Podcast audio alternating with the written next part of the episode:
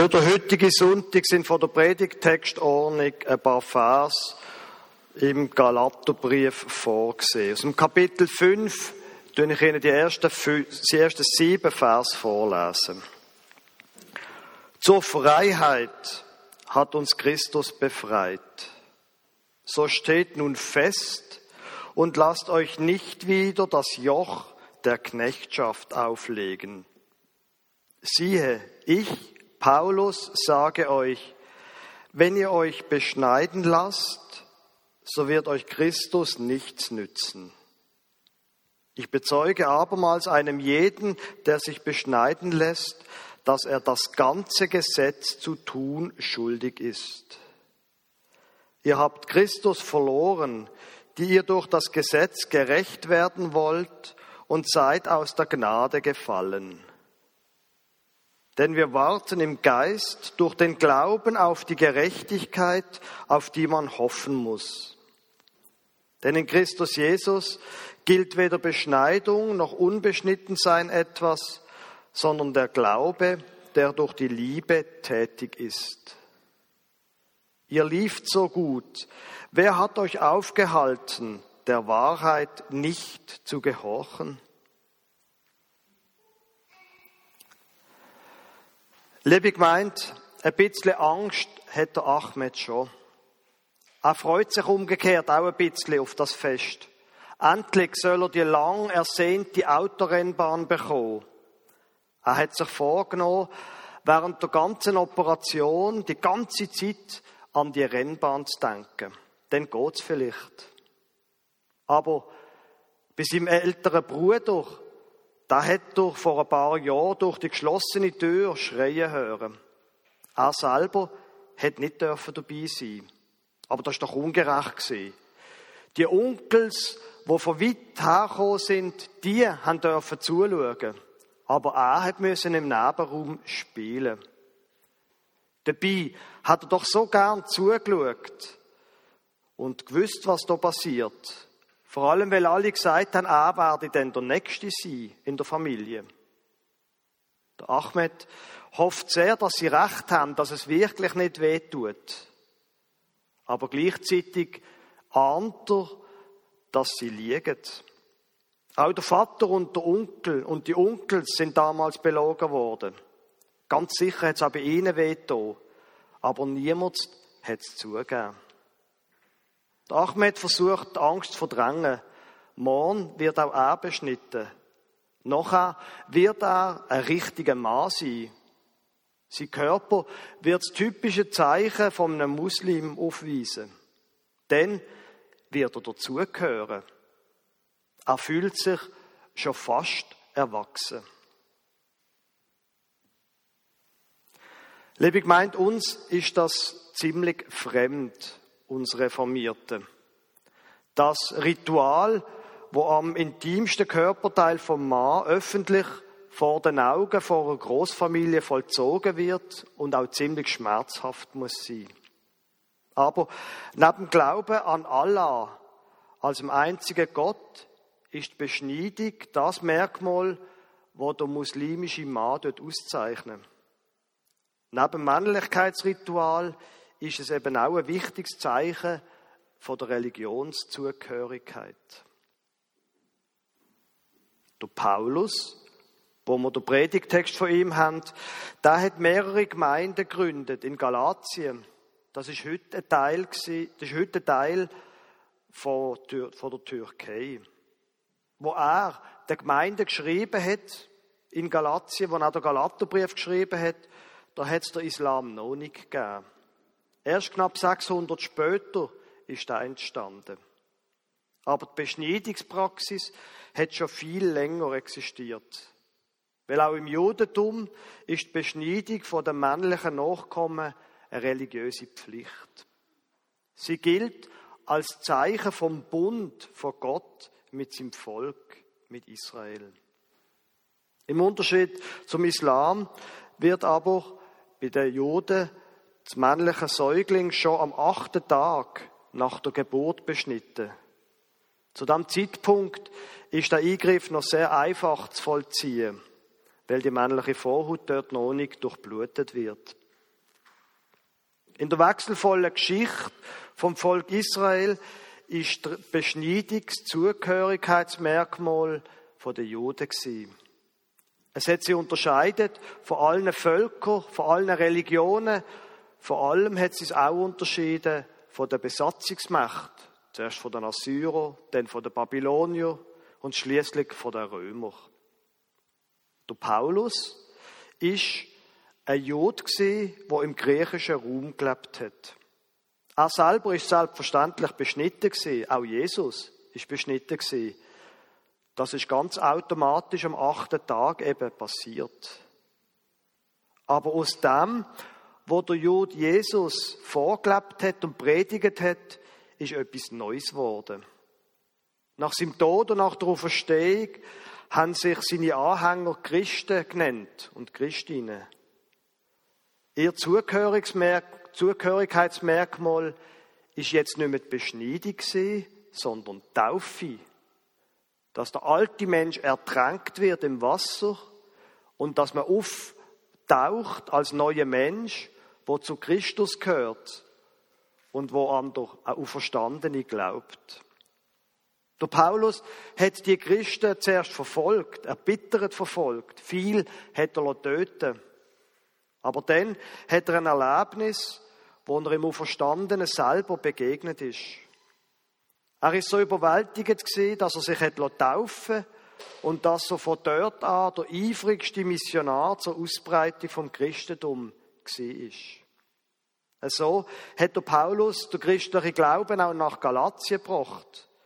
Und dort ist seine Botschaft begeistert aufgenommen worden.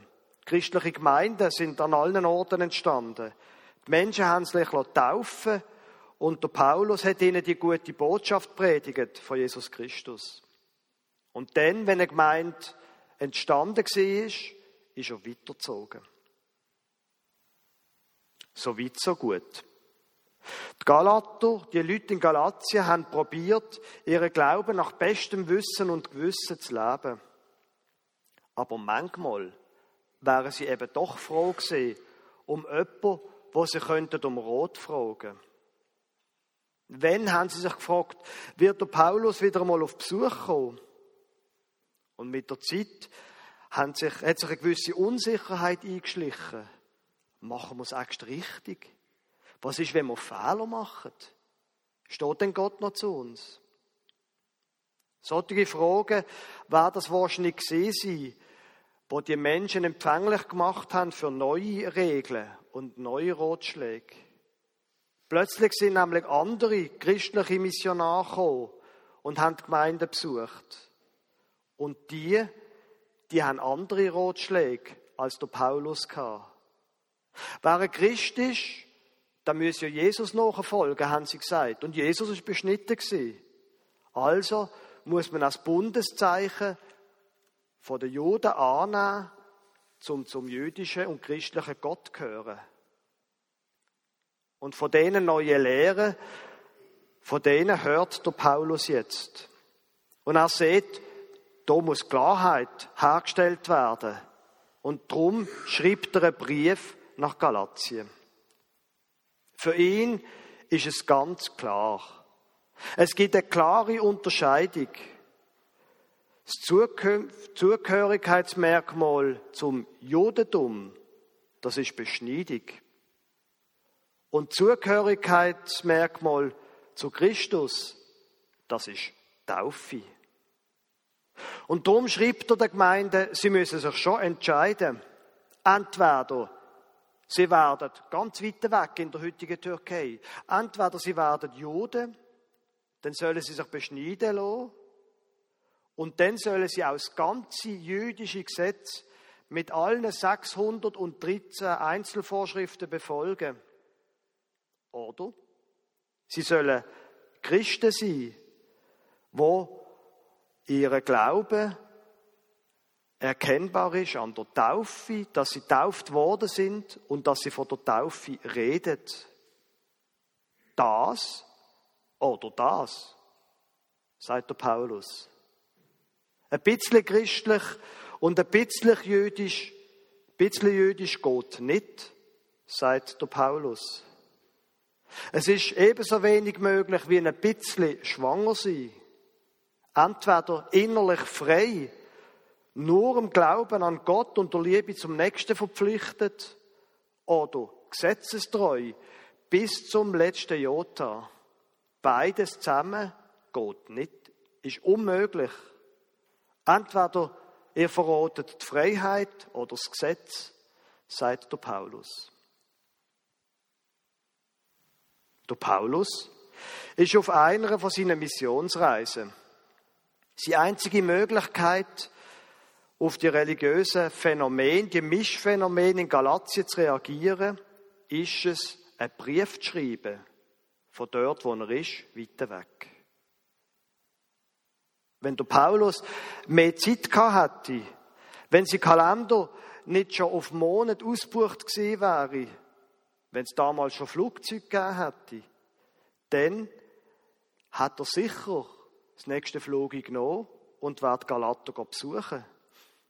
Und auf dem Weg dorthin hat er sich eine gute Strategie zurechtgelegt, wie er ihnen könnte verständlich machen, um was es geht.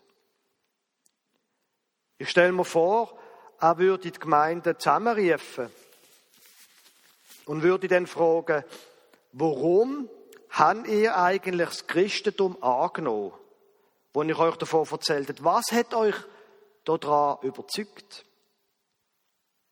Und zuerst würde die Menschenmenge ganz still. Und wenn da nicht irgendein vorlautes Huhn würde gackern, könnte man eine Stecknadel fallen hören. Und dann, so stelle ich mir vor, rüspert sich der Erste. Also, Paulus, du hast gesagt, dass es da einen gibt, der verstanden ist. Mit dieser Botschaft hast du uns die Angst vor dem Tod genommen. Dass er dir selber erschienen ist, hast du gesagt. Wir haben jetzt eine große Hoffnung. Und ein anderer würde ergänzen, es geht unter uns gerechter zu, seitdem du uns besucht hast. Wir teilen jetzt mehr untereinander, damit auch die Armen satt werden. Streit gibt es zwar immer noch, aber es ist viel friedlicher geworden bei uns. Und eine Frau wird laut und deutlich rufen, mir ist es wichtig, dass Gott keinen Unterschied macht zwischen den Männern und den Frauen. Und andere Frauen würden applaudieren und ein paar Männer würden unverständliche Kommentare murmeln. Dass wir frei sind und kein Menschen mehr untertan sind, würde weitere sagen. Dass wir nur noch Gott sollen kochen, das ist das Entscheidende. Kein Mensch soll sich mehr zum Halbgott erklären. Und dann steht da noch ein kleiner Bub. Er hat sich vorgekämpft. Ich bin froh, dass Gott mich immer lieb hat, auch wenn ich etwas ausgefressen habe, würde er sagen und würde die Nase aufziehen. Der Paulus würde dann schmunzeln im Kleinen über den Kopf streicheln, bevor sich da wieder in der Menge verdruckt. Und dann würde er sagen, ihr habt alle gut geantwortet, aber am besten ist der Kleine gewesen. Gott liebt uns so, wie wir sind. Das gilt unabhängig von allen Regeln und von der Frage, ob man sie einhalten. Und darum sage ich euch, braucht alle eure Energie und Zeit für das, dass ihr in allem, was ihr tut und sagt, Gottes Liebe weitergebt. Dass ihr die Liebe spürt und andere Anteil nehmen an der Liebe von Gott. Lebt aus dem Vertrauen auf die Freiheit, wo Gott euch gibt. Ich stelle mir vor, der jungen Gemeinde würde der Besuch von Paulus manche Unsicherheit nehmen. Und ich frage mich, wie wäre es eigentlich, wenn der Paulus heute würde unsere Gemeinde besuchen? Wenn er hier in die Kirchgemeinde Löningen Gumpmedingen käme? Das, was für die Galater noch Neuland war, das ist für uns Eine Tradition und ein Glaube, wo 2000 Jahre alt ist. Die ethischen Normen und die Werte vom Christentum stecken in unserer Verfassung und in unseren Gesetzen. Die Betonung von der Einzigartigkeit von jedem Mensch, das ist in unsere Gesetzgebung eingegangen. Vieles gehört selbstverständlich zu unserem gesellschaftlichen Alltag, dass man sich um die Armen und Schwachen kümmert. Und wir sind stolz, dass wir in einer demokratischen und aufgeklärten Gesellschaft leben. Wir leben ja, wie gerade die Frage von der Beschneidung zeigt, in einer so einer aufgeklärten Welt, dass man plötzlich mit der körperlichen Unversehrtheit von Kindern argumentiert, wenn es um Beschneidung von Buben geht. Für viele wirken heutzutage die religiösen Überzeugungen von Juden und Moslems wie Regeln von einer Vorzeit, wo man heute verbieten sollte. Da gibt es bei vielen kein Gefühl mehr für die religiöse Beheimatung von Kindern. Dass es Menschen gibt, wo eben wissen, wo sie angehören und was sie glauben. Aber eben, was würden wir antworten, wenn der Paulus uns die Frage würde stellen, was wir glauben und warum wir glauben? Würden wir uns angesprochen fühlen? Oder würden wir einen, wo über einen Glauben reden schnell als fromme Spinner abtun? Ich stelle mir vor, dass uns das eben jemand abtun als religiöser Spinner schon fast gelungen wäre. Aber dann kommt plötzlich der Vater vom Ahmed zu der Szene dazu. Er ist ein Arbeitskollege oder ein Nachbar. Und letztlich hat er von der bevorstehenden Beschneidung von seinem Sohn erzählt. Und dann würde er uns fragen, das Gleiche wie der Paulus, was glauben eigentlich Sie? Hand aufs Herz. Finden wir schnell eine Antwort? Oder fangen wir mit vielen A und O an, Zeit, fangen wir an, Zeit zu gewinnen? Ist es für uns ungewohnt worden, einfach so einmal über den Glauben zu reden? Oder tun wir vor allem unseren Zweifel Ausdruck geben? Für den Paulus ist es klar. In Jesus gilt weder Beschneidung noch unbeschnitten sein, sondern der Glaube, wo durch die Liebe tätig ist. Wir sollen uns nicht an Gesetz halten. Wir sollen uns auch selber keine Gesetze machen, wo wir glauben, wir können Gott gnädig stimmen. Wir sollen zu Christus gehören. Und der Glaube, das soll uns frei machen, sagt der Paulus. Der Glaube soll prägt sein von der Liebe. Von der Liebe und vom Glauben, wo, wo tätig wird für andere. Der Glaube soll nicht in uns bleiben, sondern soll weitergehen durch Taten und auch durch Wort. Es braucht noch heute Menschen. Niemand von uns ist wie der Paulus, aber noch heute braucht es Menschen, die zu ihm stehen und die können sagen, warum und was sie glauben. Für das hat sich der Paulus eingesetzt. Und das ist kein Jahrtausend alter Glaube, wo vergangen wäre, sondern das ist ein Glaube, wo die Reformation gebracht hat und wo heute noch der Welt kann helfen. Amen.